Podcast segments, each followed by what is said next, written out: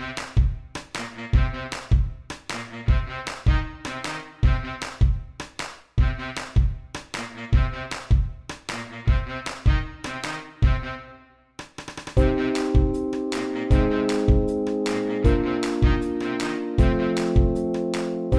everyone, thanks for tuning back in for another episode with the Otaku Crew.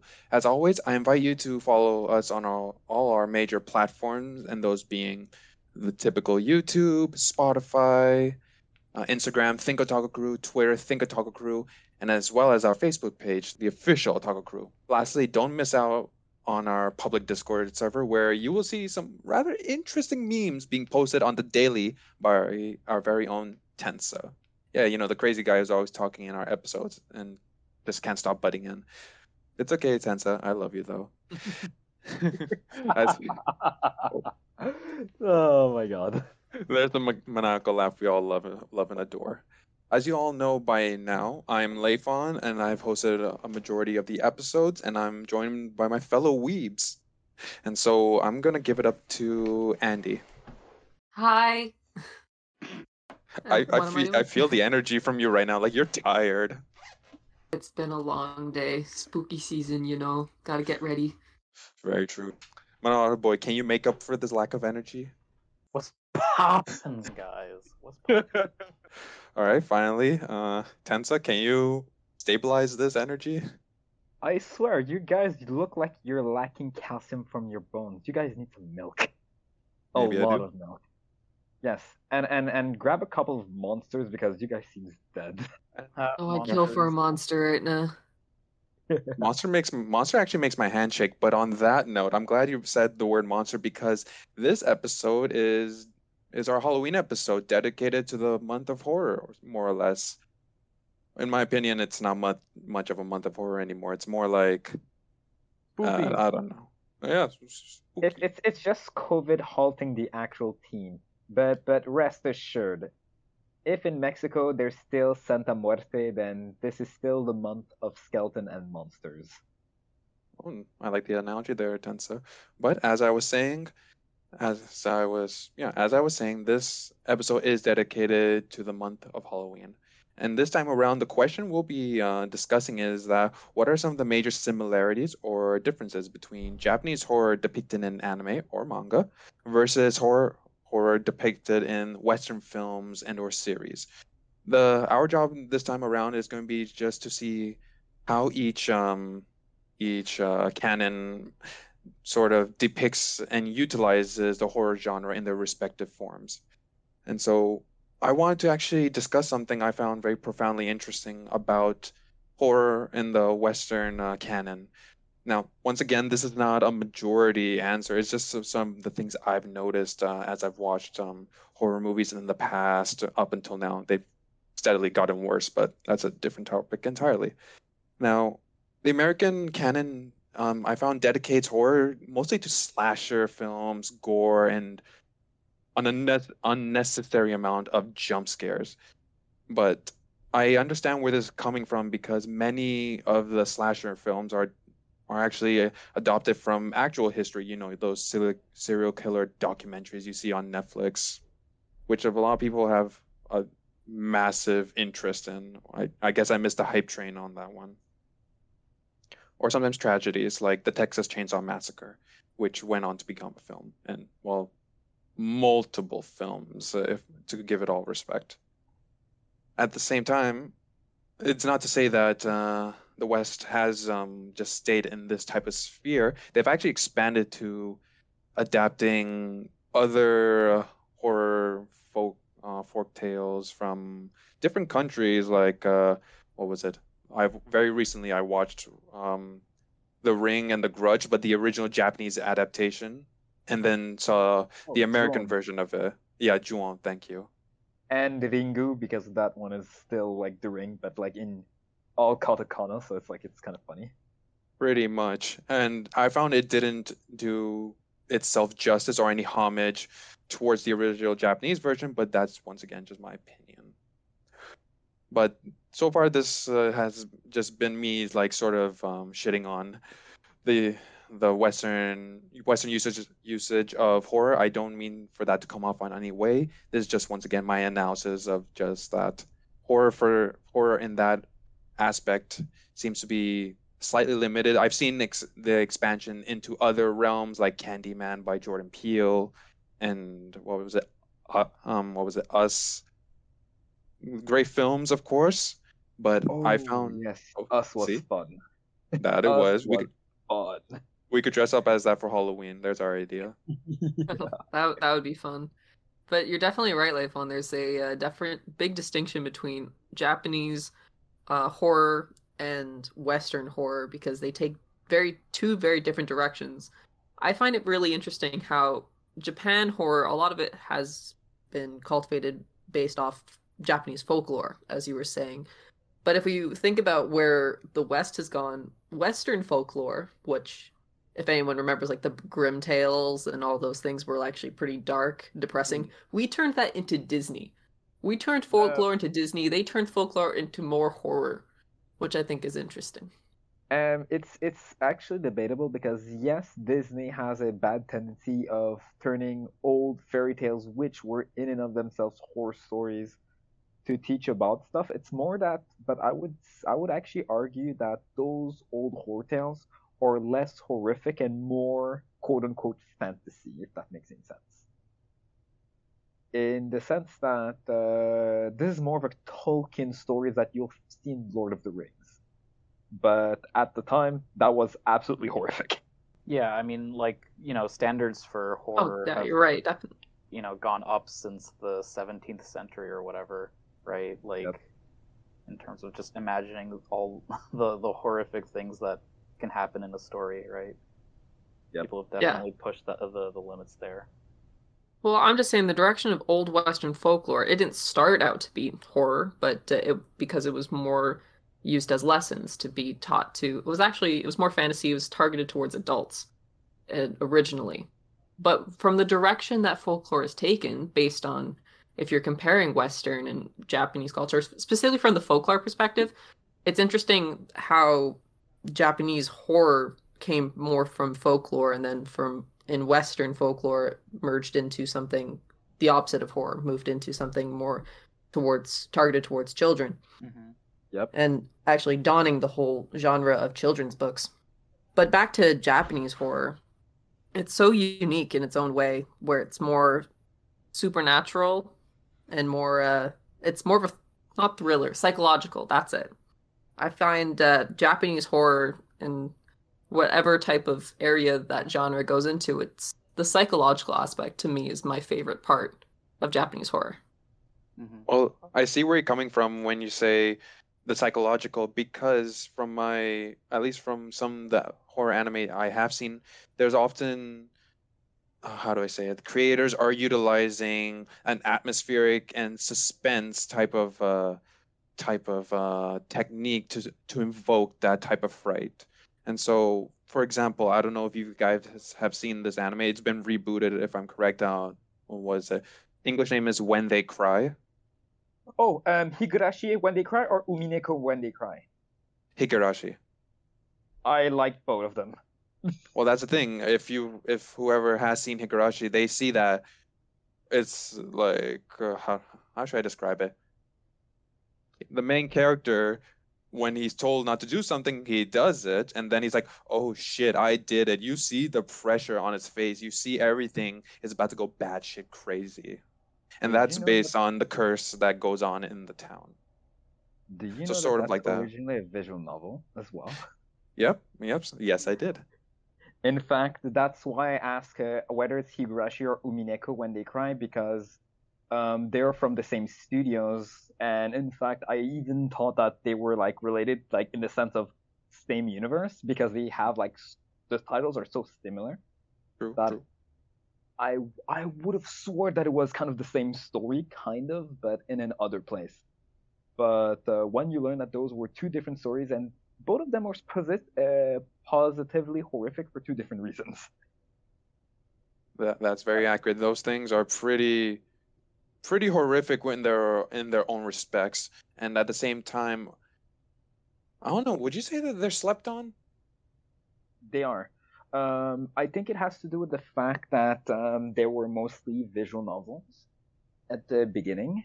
And I think that the anime adaptation was not publicized as much. So it's like, I would say that it could have been more popular, but it really wasn't. And to be fair, I didn't hear of much advertisement of either, except for stuff after the series were done. Like, some games were, but at that point, they kind of removed a lot of the horror element. And I'm just like, what is this thing?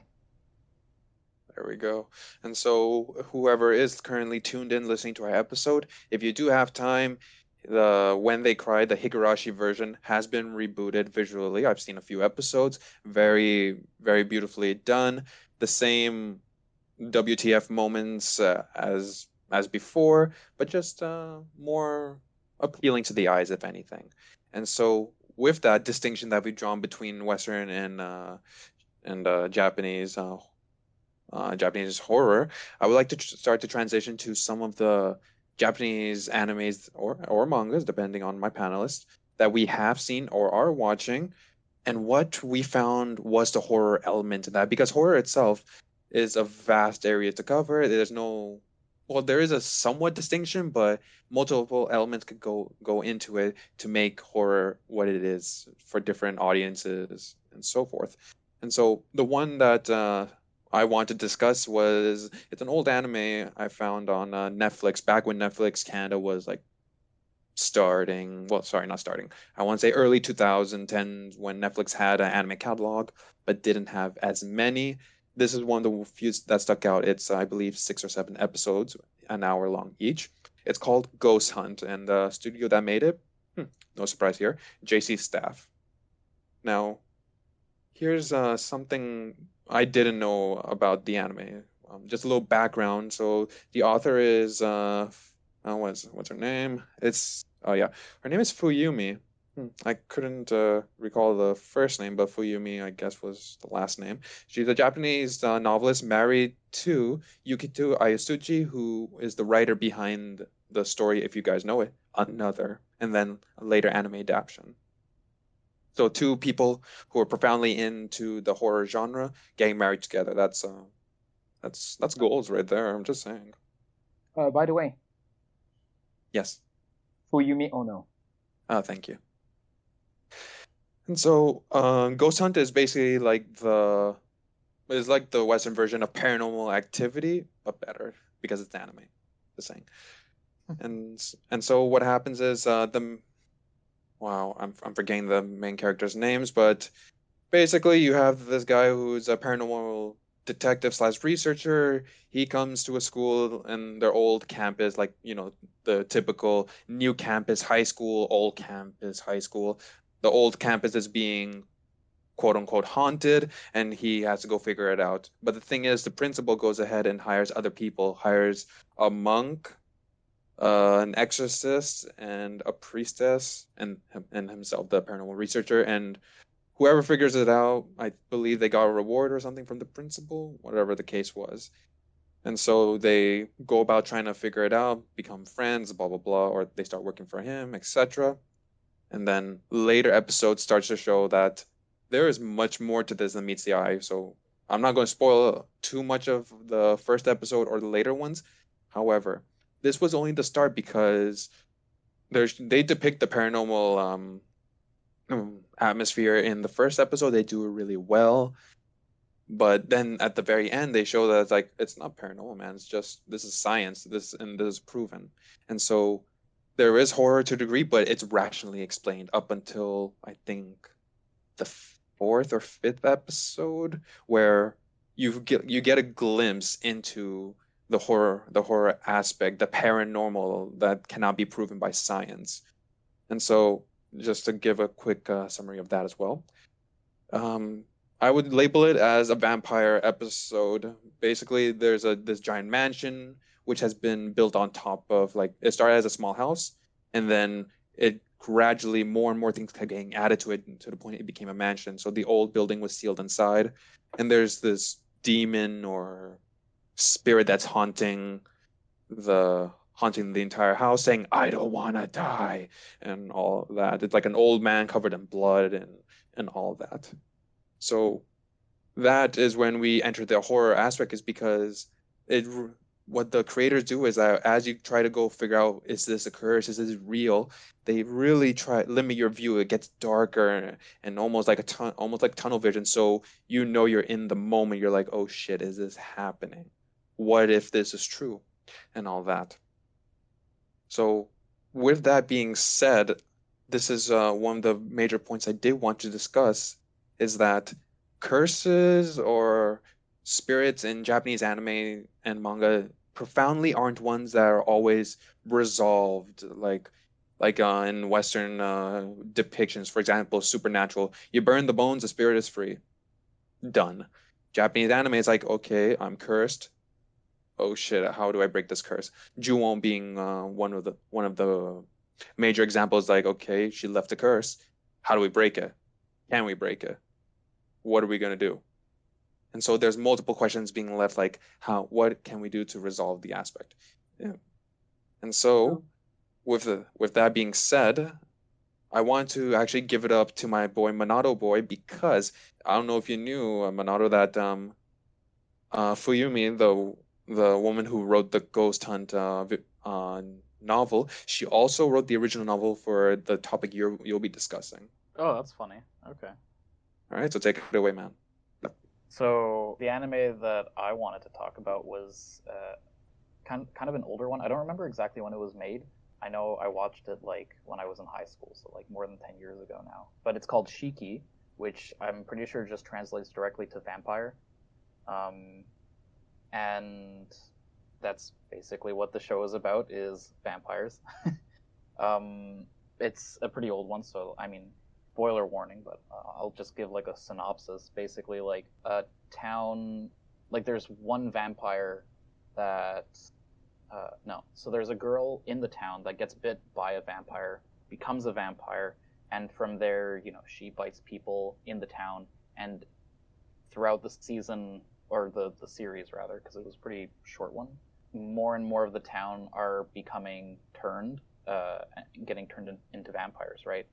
And, you know, we, uh, we follow the, the main character uh, trying to figure out if there's a way to reverse this and save the town. Um, but more and more, like, the odds keep getting stacked against her.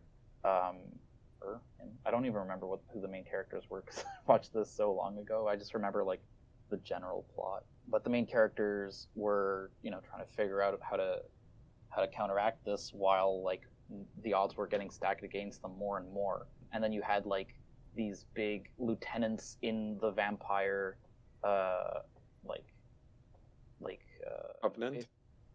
Sorry? Like a covenant? Yeah, I guess you would call them that, right? Because like you had the new ones that were the townspeople, but you had vampires that were vampires for a long time. So I guess yeah, you'd call that a covenant. Um they show up uh to to help like make sure that the town stays turned, obviously. Um, and so, you know, eventually they, they find a way to, to counteract it, uh, I think.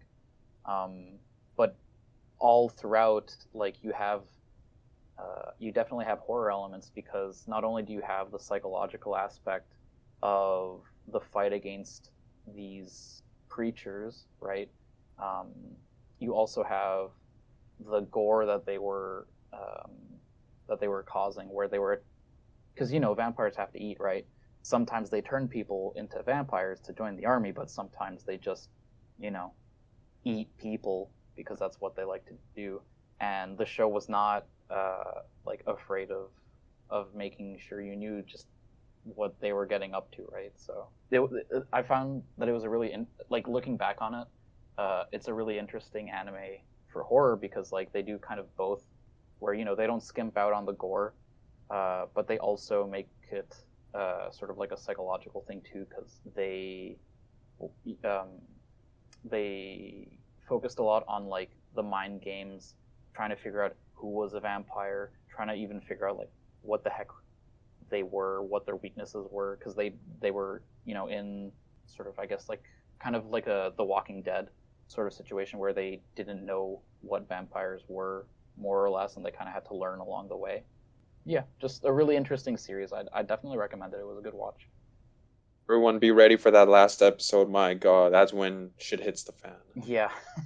Yeah, that's that's what I liked about it a lot, was like it was a really, like, you, you could feel things uh, building up as the, uh, the the show went on, and then it kind of just like climaxes really, really well in the at the end of the series. That's true. And um, actually something I want to say, uh, if I recall Shiki correctly in the first episode, is that the vampires that move in, uh, everyone's saying, oh, this European family, sorry, this family moved in, made it very European-y, their home and everything. And it's interesting because, Tensa, correct me if I'm wrong, but vampires is a concept from Europe, isn't that correct? Yes, it's actually, um, you might actually laugh, but the idea that um, it's a concept from um, the Northern Europe, in tr- like, Transylvania, Ukraine, and other parts uh, north, towards the north, um, they already had vampire concepts from the get-go, which had to do with the fact that um, when people are buried into crypt, into the cold, basically the bodies kind of bloat themselves, and you push on them and they can kind of spit blood out their mouths, hence the idea of them drink, uh, drinking fresh um, vampire blood. That's cool. I didn't know that. Um, but they we have like v- like so many names. It was just not called a vampire. Like, for example, it could be called a striga in Romania, and it just so happened that vampire uh, was more of an eighteen hundred uh, concept, like the term itself. Um, and In fact, it's in fact it's just it's just all over Europe, but uh, England managed to popularize it. Yeah, and I'm glad uh, you you agree with me on this, Tensa. And this just goes to, goes to show how animes can, when they adapt something, they have either two things they can do. Either they can do a half-ass, or or they can do it like really well. And I would say Shiki is one of those examples where it takes the small details and implements it, which gives it that legitimacy almost. Yeah, they were focused on the like the rules of how vampires worked, right? Like based on the the lore, like um, having the old to be lore, in fact. Fight. Hmm? The old lore, in fact. Yeah, exactly, which I found was really interesting, like having to be invited into a house before they could actually enter it, um, and like some of the abilities that they had, like uh, I think they had hip- hypnosis or mind control, that kind of thing. No turn, no uh, sparkling in the, the sun, though. No. No, no, no, no. We're we're talking about the good stuff, like Nosferatu. Yeah, exactly. Yeah, actually, it was really based on that kind of, on that kind of thing, which was really, uh, really cool. And uh, for anyone who is currently listening, if you ever have time, read The Dracula by Bram Stoker. Really well done. And so, with that being said, Andy, I know you had uh, something else entirely to talk about. I'm curious. Tell me what. Tell me what you want to discuss. Uh, yeah, I want to talk about the Junji Ito collection, which, uh, for any of you guys who don't know, Junji Ito, who is is a very popular hor- Japanese horror manga artist. He's very much, well, anyone who knows horror in the Japanese horror community should know who he is, but he's mostly, to me, I think he's mostly well known for his body deformation panels. Like, that's the, that's like the core of his horror, is making humans look so inhuman and freaky that it's, it's disturbing. That's that's what makes his his stuff so unique to me. And uh, the specifically the Junji Ito collection is um, is a horror anthology series of his work. So each episode has two different stories, all unique to one another. Like, they don't have anything to do with each other. It's a new protagonist every story, and they're all very, very unique stories altogether. And I really. Uh, I think they're really, uh, it kind of highlights a bit of an easy look into Japanese horror genre from a different perspective, like what you guys are talking about. You guys are talking about mostly stuff from vampires is pretty much the, the biggest uh, theme that I've been seeing from all of you, uh, from you guys. This one, I think, is a...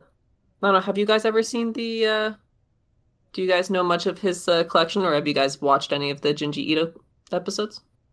Um, not the collection itself, but um, I am a fan of Uzumaki. One yes, of his that's right, movies. You said you were. And and that's what I actually do like about uh, Junji Ito specifically. It's the fact that he likes to make regular things very grotesque, if I may. Yes, exactly. And it's it's the it's and when you just it's this kind of thing where everything's just normal, then you just suddenly cross the uncanny valley, and then you just freak out because nothing is normal at all.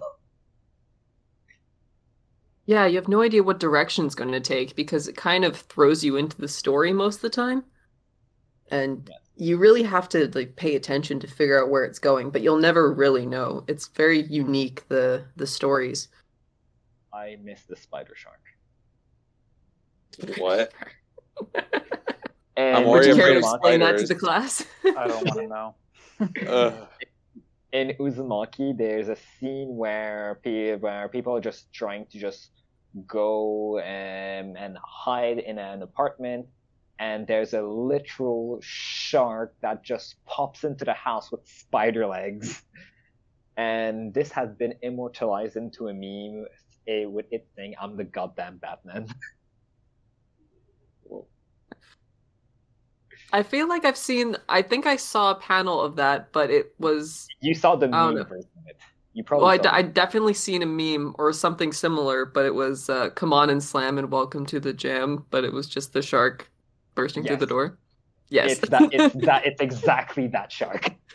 There you go. So any of you meme lovers out there, now you know where it's from. But yeah, it's it's very uh, it's very fun. The whole collection itself, it's something that you could definitely just kind of watch on your off time. So I would definitely recommend watching it to uh, any of the viewers who haven't, uh, who don't know too much about Japanese horror or don't know too much about the genre. I think the Junji Ito collection is a very good place to start, but also a very interesting place to start, because if you have no idea what you're getting into, you'll still have no idea what you're getting into by the time you're done. And that's the magic of it. There was a meme, I don't know if you guys have seen it, it's uh, a comparison, it's Junji Ito at the top, he's just smiling and everything, and then you see his panel right beside him, it's like, oh, oh, oh my. And then Miyazaki at the bottom, where he's just like grumpy, but and then you see his panel, which is like, whoa. So it's like, expressions, uh, it literally says something in that, in that meme. It's actually, uh, that's not much of a meme, in fact. Uh, I will actually explain what that actually is. Um, it's, a, it's an actual thing in Japan where um, the happiest artist makes the darkest things, and the darkest artist makes the happiest things. It, you see that in visual K music all the time. Wait, visual K, what, what is that? Okay, I'm not sure here. It's it's imagining J-rock with with with dresses. Like, think about Malice Mizer. Think about uh, X Japan. Mm. Um, no, no, th there's so many groups actually. In fact, I've showed you some of them a few years ago. One called Kiryu, uh, Under My Dragon. And the thing is that you'll see their normal music, you see their normal attire, and then you see like how they manage to do very happy music, and you're just not expecting it. And so when you say you've shown me thing, shown me this years ago, I'm going to be perfectly honest with you. I was half there every time you showed me something on your phone. It's like, oh, it's just Tensa showing this, me something else. This, um... Um, you don't remember Nijigen Complex by My Dragon, where there's a guy dressed up as a bee? No. Oh, that's sad. But uh, that was a perfect example, because that was like, that was probably their happiest songs, and usually they're more a little bit, um, a lot like Deer in Grey, I guess. Well, this is an opportunity. So Tensei, you and I will grab Leifan, we'll put him on the couch, and you could show him all the memes he wouldn't, he never paid attention to throughout all the years. Oh dear. I'm sorry, Leifan. Wow, Andy, you'd really do that to him? It's the spirit of Halloween. That's fair. If anything, she's doing me a favor. I could just picture yeah, it. Well, she just cuffs me to the couch, puts tape on my eyelids, and makes me just look at a big screen. Yeah. Saw style. Well, with that being said, uh, with that interesting image I've painted for our, our audio listeners as well as our future um, visual uh, watchers. Torture... If anyone wants to draw that, that'd be great. With that being said, uh, torture, the, the, the theme of torture in that image I, that I've just painted very well. It's another thing in Japanese horror that I wanted to actually cover. It, um, it's really difficult uh, to sum to summarize, so I'm going to give it to Andy since I know her to be the torture expert. Oh, oh. God, now I got now I got to explain that. Okay, so you know how in school you get, always have this one topic you learn in school that you somehow memorized and have a big extensive knowledge on? For me, it was the ethics of torture. And I've never forgot that information since. So... I feel like that's very telling. Oh, great. if, I'm if suddenly were... very happy that we're recording this in Discord and not in person. If you were all about torture methods, I'm all about executions. Every different types of them. Ex- Ooh, well, this could be a fun topic for okay. after the podcast. I'm excited. We'll compare notes. For sure, for sure. So, um, what what part what part of torture exactly did you want me to cover on uh, Leifan? What direction did you want me to go? Because I could go down a couple rabbit holes, and I, I'd like to stay on topic. All right, no problem. Um, and maybe not if... get demonetized in the process. Cough, cough. Yeah, that too. Yeah, it's a good idea. Well, how about this? Um, I'm sure we've all seen uh, the Tokyo Ghoul series, especially season one, where Kaneki is getting tortured now. Yes. Now, there is a lot of blood and gore in that, but there is a psychological horror like that's ongoing, especially Kaneki being the the one on the receiving end of that. So, Andy, tell me, in the spirit Ooh. of that, how was it being used correctly from everything we've discussed so far? Yes, absolutely. Torture is a very interesting tactic you can go when it comes to horror. Personally, there are certain places in horror, specifically Western horror, where they took torture in a way that just I did not enjoy.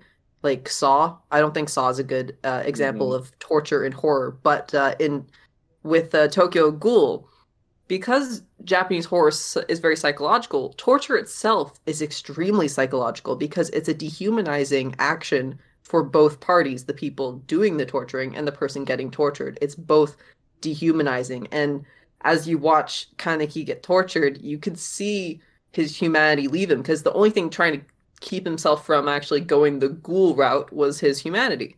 And then once he lost his humanity, after all that torture, he went full crazy ghoul, you know? And uh, I could, I, but I don't know how many other examples in, in... But I don't have many examples of where I've seen a lot of torture in anime, but then again... I haven't watched a lot of horror anime in a long time. Um, I actually have a recent one. Um, yes. So, Jujutsu Kaisen, like, you, it might not be as obvious uh, an example, but uh, spoiler for a really great, great anime that should that everyone should be watching.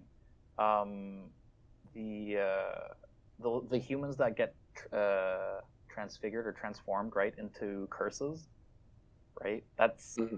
basically putting th- putting them through torture, right? Like they get turned into these like things, but they can still kind of feel the pain of what's what they've become, right? And like the show makes sure that you know, um, like that that's that they're in pain and that they, right? Like they're asking, please kill me, because they're in pain of what they've become, right? And this triggers a response in, um, God, the main character's name, whose name I'm forgetting. Itadoro Yuji. There you go, Yuji. Um, oh, I thought you were going to say Goto. no, no, no, Yuji, right? Like he, he seeing this has um, a reaction to it, right? So I think that's actually a pretty good example of like torture used in anime to like uh, further explore a character's like psych- psychological state, and also like, you know, obviously put the, the viewer in some psychological discomfort, as most horror does, right? Yeah. Oh, you're totally right. You know, I take my uh, I take my statement back earlier of not knowing many animes with the uh, using torture, because now that you mention that, I could think of a probably good plethora of animes who used psychological torture in a way to as character development. You know? Mm-hmm. Yeah, like it, it wasn't it wasn't just like to make the viewer kind of like struggle, but also like the the main character, because of the situation that he was being placed in, right? Um, but also like it was just a kind of horrifying thing that they had been uh, transformed into. Um, another example, because I, I just rod- finished watching F M A, uh, Full Metal Alchemist Brotherhood, um, and the captured souls that get incorporated into um, Envy's body, right? That's actually a very similar situation. It doesn't have the same like weight to it that it does in Jujutsu Kaisen, but it was definitely really, really off-putting the way that they animated all those nasty bodies, or like parts of uh, of Envy's body, right? Basically showing that everything is still conscious there, which mm-hmm. is kind of insane. Exactly, yeah. So that that was like another kind of example of that sort of thing. Like it's it's more subtle. You wouldn't necessarily think of it as torture, but I think it's a pretty good example. It's, well, that's the thing. It's because the type of series is not torture, so it's hard to actually pinpoint it. But you can, but uh, I will argue that the experience that Envy victims had to go through, and they're still not dead, is completely horrific, if that makes any sense to you. Yeah, yeah, exactly. Like, F M A B is not a horror series, but it's got some elements of that kind of thing, right? Yes, yes, that's where we're going. Yeah, for sure. With that being said, um, there was one other I, I found. Um, have you guys heard of the one called, if the English name, uh, the King's Game, or King's Game? I haven't heard of that, no. No? Oh, okay. Heard of King's. Haven't heard of that. King's Game. Sounds yeah, cool. Yeah, so it's based off the Japanese game, like uh, Osama something. Like, if you lose, uh, you have to do what the king says type of thing. So oh. This is very similar, except what happens is that, yeah, Senza is picking up what I'm laying down, but I'm going to tell you guys. Uh, you mean, what you, happens mean is, you, you mean the one with the movie, right? No, it's not, not another movie. No, no. Okay, okay. We're we're not talking about the same thing because I'm, so, I thought it was ba- that one. So base, basically, everyone gets a random text. No, it's it's not that one. So you got your typical M C who's a survivor of the original King's Game. He comes to a new school, blah, blah, blah. Fast forward, and all of a sudden, everyone in his classroom gets a message saying, uh, the King's Game has begun. Here are the rules. You disobey, you die type of thing. And so it's only this particular classroom, and so the first few things that everyone has to do are pretty lighthearted, simple, but then it starts to get darker and darker, and people start to panic. So psychological torture at its max, so saying, cut off your finger, or, I don't know, stab your best friend type of type of things going on. So this is the horror element with psychological, being psychological horror, being put, being slowly inserted in. It's a buildup. It's not even like, instantly do this, you die. It's like, no. It's like, oh, he's not serious. The game's not real, but we're going to do it for the fun of it. Then they see what happens. So with everything we have That's been seeing, cool. oh, pretty much. Uh, and I, would, I wouldn't recommend it, honestly, because it go it goes it goes really downhill afterwards. I, I don't even know how I finished it. All right, that's good to know. Oh, okay. But based on that, I think I think with all that that we've said so far about horror itself, that multiple things can bra- branch out of horror as well as go on to make it. We have your typical blood and gore, folklore, um, suspense, thriller. There's just so many avenues that go into that go into making it. So far, we've oh. come to that conclusion, right? No, actually. Oh. Uh, okay. You mean, it, of course, there's thriller, but there's also like new things as well. In fact, um, how about that I actually present you my subject? Actually. Oh, oh, my bad. I'm, I'm so sorry. I'm so yeah. sorry, Denson. I, I thought. Take so. it away. You thought I'll, you could get I'll, away with. I'll actually, I'll actually give you two because both of them are quite short. Mm-hmm. Go for it. Um, the first one will be just a second. I forgot its name already. Uh, Domu by the creator of Akira, Katsuchiro Otomo. So everybody, um, if you're a fan of Tetsuo,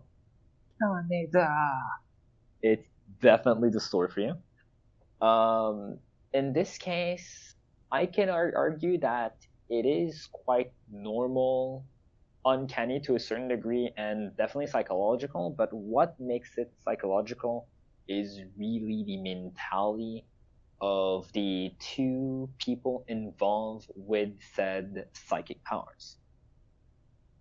Um, because it's it's it's uh, it's basically a murder mystery in literally six chapters. So I'm kind of I'm still disappointed about six chapters really. But it tells of a story of an old man toying with people's life because he just sees people's lives as a game.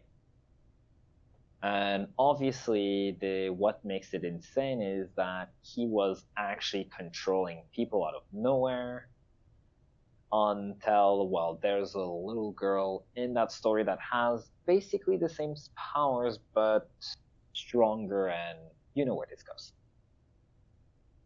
Um, a lot of um, a lot of um, that that um, a lot of part in the stories was really a thriller because it started out as a murder mystery, like who is the murderer.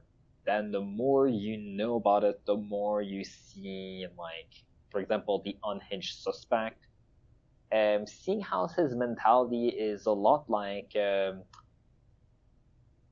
anybody watch Cowboy Bebop? Yes. Uh, um, do you remember Mad Pierrot from the episode eleven Pierrot Le Fou? Vaguely. Um, the mentality is basically like that. Imagine a old man-child that has all the powers in the world, and they just do what they want because they think that it has no consequence. It just turns in. It uh, what makes it funny to me is that that story turned into a reverse horror. And what do I mean by reverse horror? I mean, usually you'd expect the antagonist to be what actually gives out the horror to the audience, but in fact it was the exact opposite when, quote, uh, the protagonist turned the entire um, concept of no, you're not invincible against him. Um, in, um, even though that I'm not going to go too much further of it, I'll just delve into the other series. Uh, less of a horror, but really much of a um, thriller, although that I personally wanted to speak about Parasite, that will not be for this podcast. Instead, I'll talk about Paranoia Agent. Uh, any of you who remember Paranoia Agent, in fact? Nope. It sounds oh. similar to something. Shonen Bat. Really? No? No? Nope. Um, Okay, uh, this one is a purely psychological um, thriller, de- definitely, in the sense of, um, by it's it's a it's a story made by Satoshi Kon, uh, which was made just before his death. Um, that series talks about a uh, mystery where there's always some there's always this random guy, literally called Shonen Bat. Uh, I think that the the official translation, they called it now Little Slugger. It's basically a guy on skates with a baseball bat, just bashing people on the head. Oh. Yes, but he just comes out of nowhere. Further into the episodes, you learn that he's not real. He's, in fact, a superstition or something like such, and near the end, you'll you, you find out that it's really more of um, a woman's mental powers going haywire out of the need of avoiding responsibility. So she creates every problem around herself to literally avoid facing responsibility. Which, ironically, um, actually, I'm not even going to spoil it. Uh, but uh, that sounds interesting, though.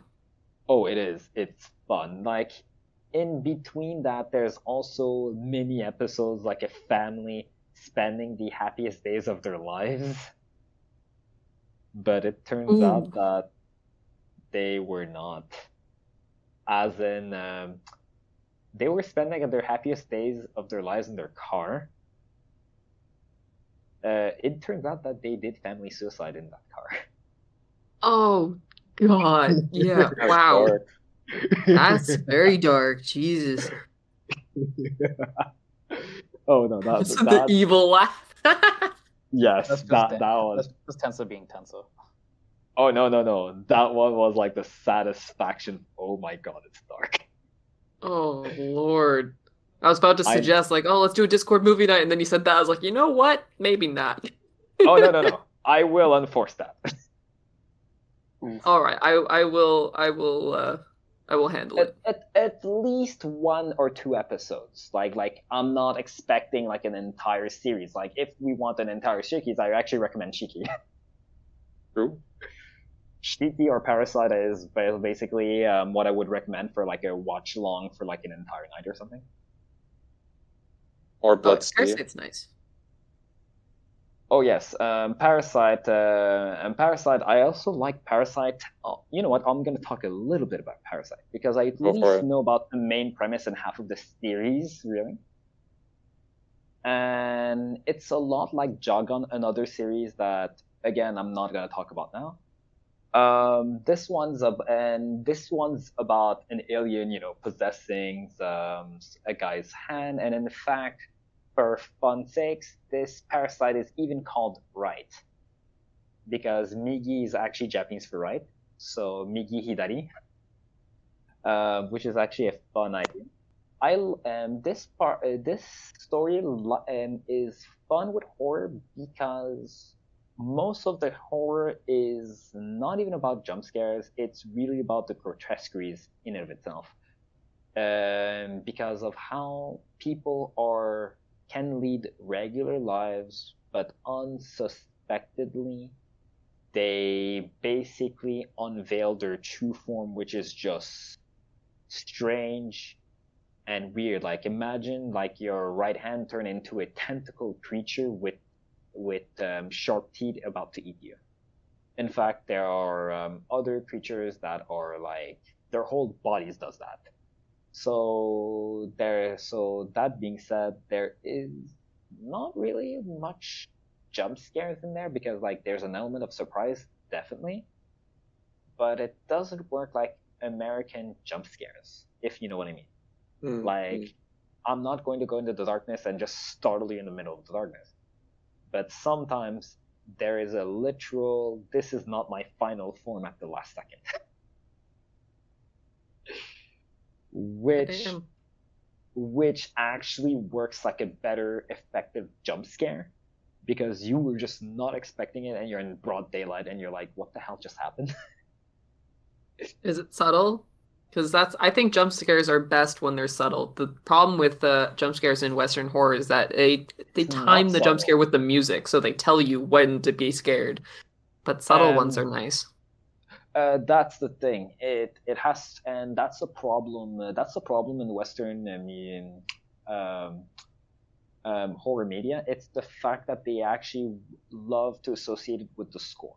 And of course, if you're going to put an orchestra and you're going to time the score when, when the jump scares happens, well, what is there to be scared of, really? This is why, this is part of why I did love the old Halloween movies, for example. Because the old Halloween movies were really, really well made, but the remakes, I, I'm not a fan. Well, that's... Halloween, Michael. Yeah, Michael Myers, yes, yes, yes. um...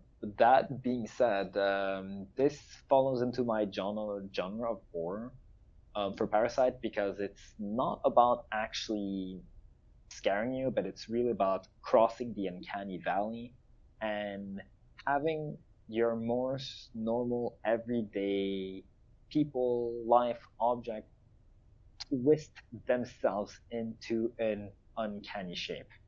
Kind of like Uzumaki. Yeah, I, I see the similarity there between Parasite and Junji Ito's works. I can see the body dysmorphia. I could actually yes. ties in really well. In fact, in fact, Uzumaki, um, in case you have not uh, caught up to it, it actually means spiral, and a lot of the regular things turns itself into a spiral. Mm, true, true. Which yeah, is... there's a lot of a uh, lot of stuff like that. And and and and that's the thing. And I it's I enjoyed it because it's not about the suspense, it's not about the jump scare, it's about how unsettling everything looks.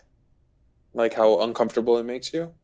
Yes. Yeah, it's the surrealism. If you have a what's that? There's a phobia in which you can't see, like where you don't like dots and spots and things like that.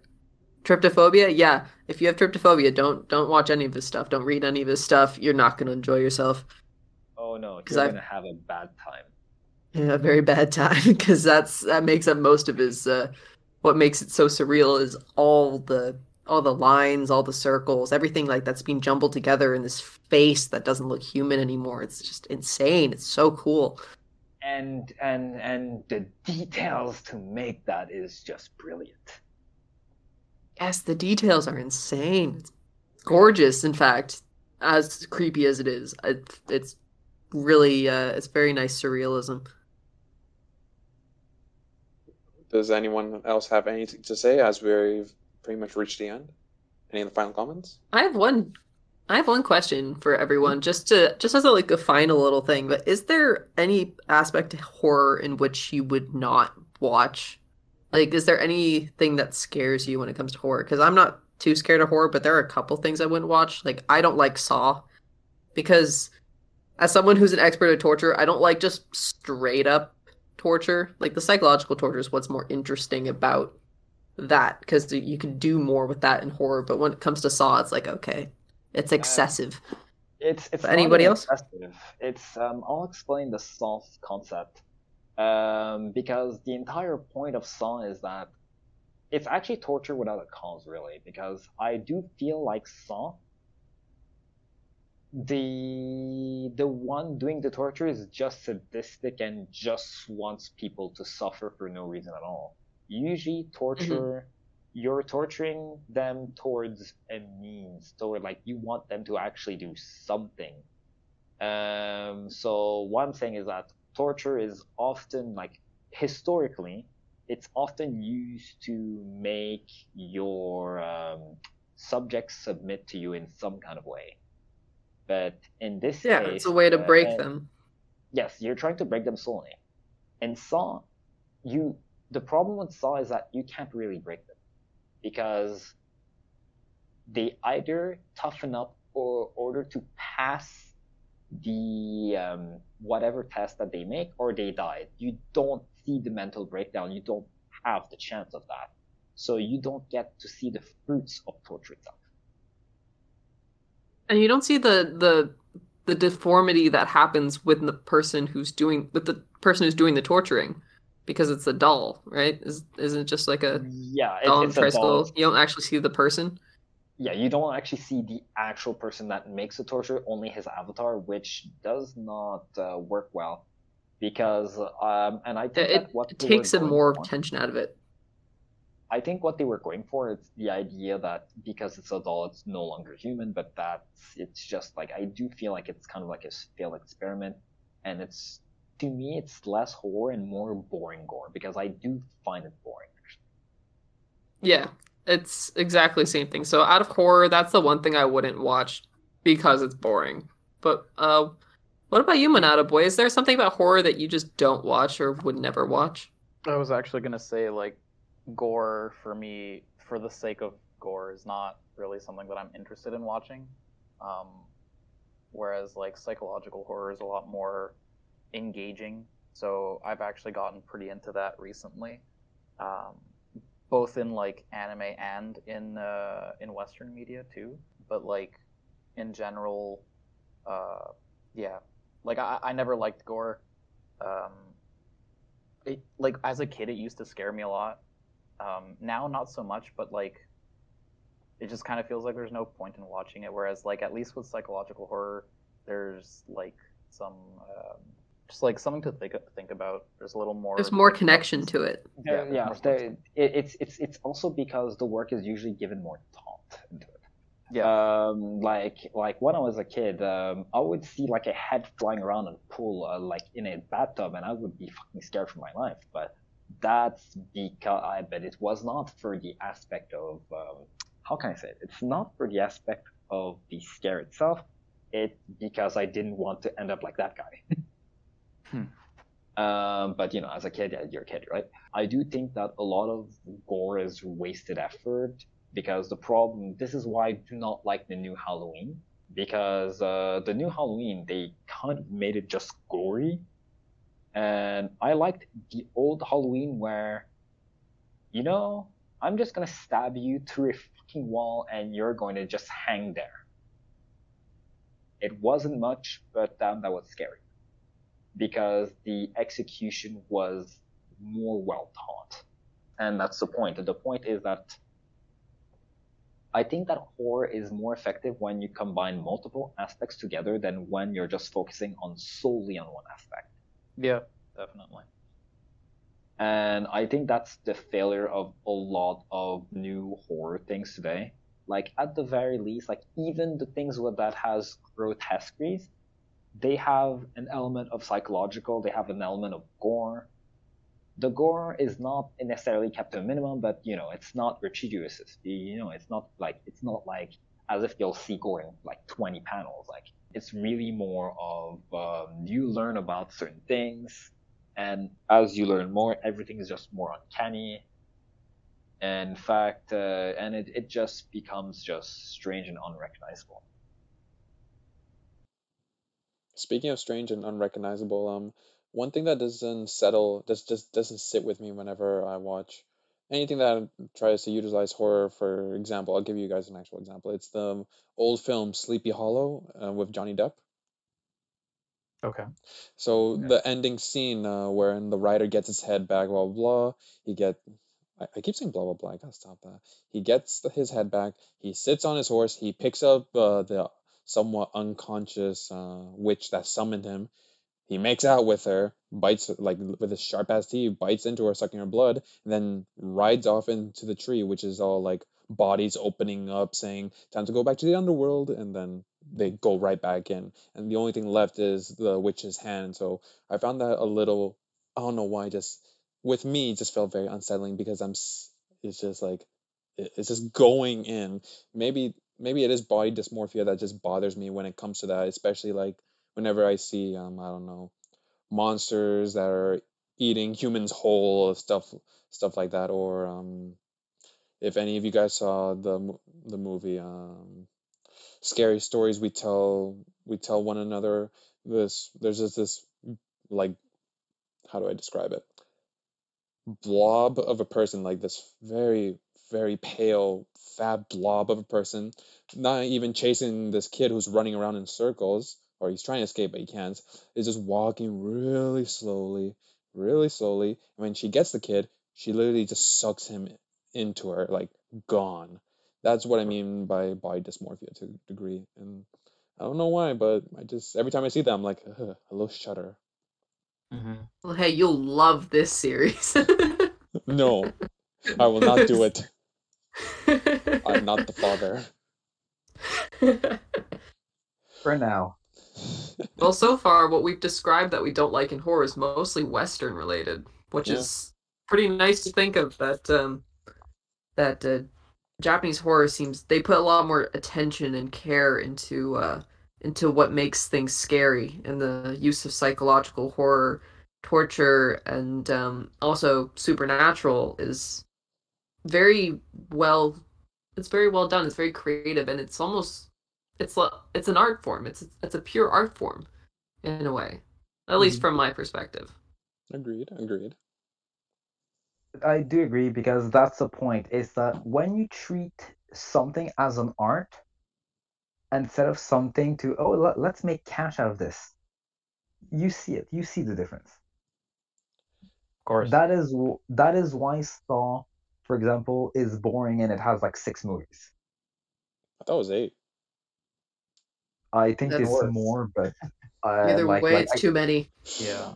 That's my point. It's the fact that if if this movie was good, um, like, it would probably um have, like, a lot less.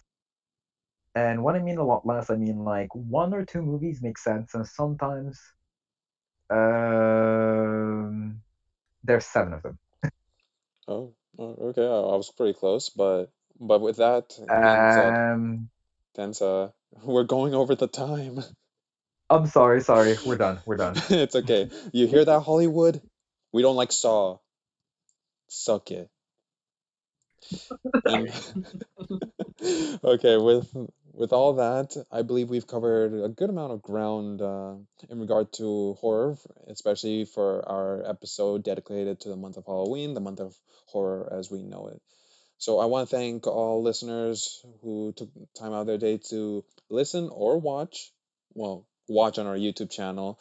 This particular episode, I found it was a really engaging discuss- discussion. There was a lot of interesting points being brought up, a lot of old school animes being referred to. I don't know much about Junji Ito, but now I do, and I found it was very informative as well.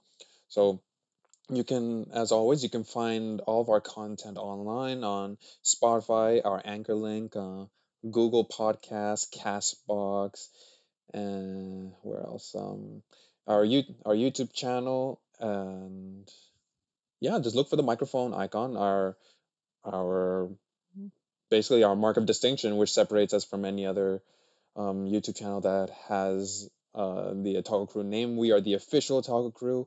You can find us as well as Instagram and Twitter. Think Otaku Crew, our Facebook page as well, the, the Otaku Crew podcast. So once again, thank you for tuning in, and we'll see you on the next episode. Peace out. Peace, guys. Bye-bye. Yorokobe, Shonen.